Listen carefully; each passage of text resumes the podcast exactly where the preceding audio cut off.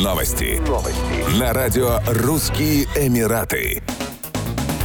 Дубайская полиция поощрила экспата, выходца из Франции, за возврат найденных в общественном месте 110 тысяч дирхамов, 30 тысяч долларов. Сообщается, что иностранец по имени Люк Зияд Мадждалани принес найденные деньги в полицейский участок Аль-Кузейс. Стражи порядка высоко оценили честный и благородный поступок француза и в качестве награды вручили ему карту привилегий ИСАД, по которой он может получать многочисленные скидки. Господин Мадждалани выразил благодарность полиции за оказанную честь и признание. В августе 2022 года житель Шарджи, гражданин Объединенных Арабских Эмиратов, получил поощрение от полиции за честный поступок, возврат владельцу найденного им бумажника с крупной суммой денег и важными документами.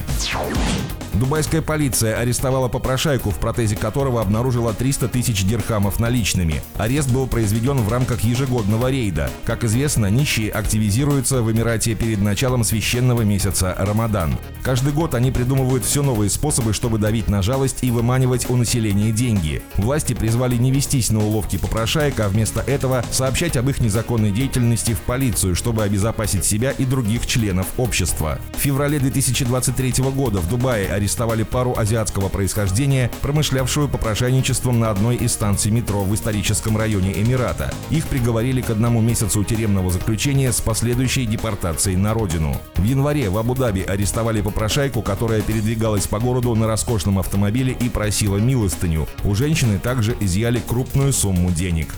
Еще больше новостей читайте на сайте russianemirates.com.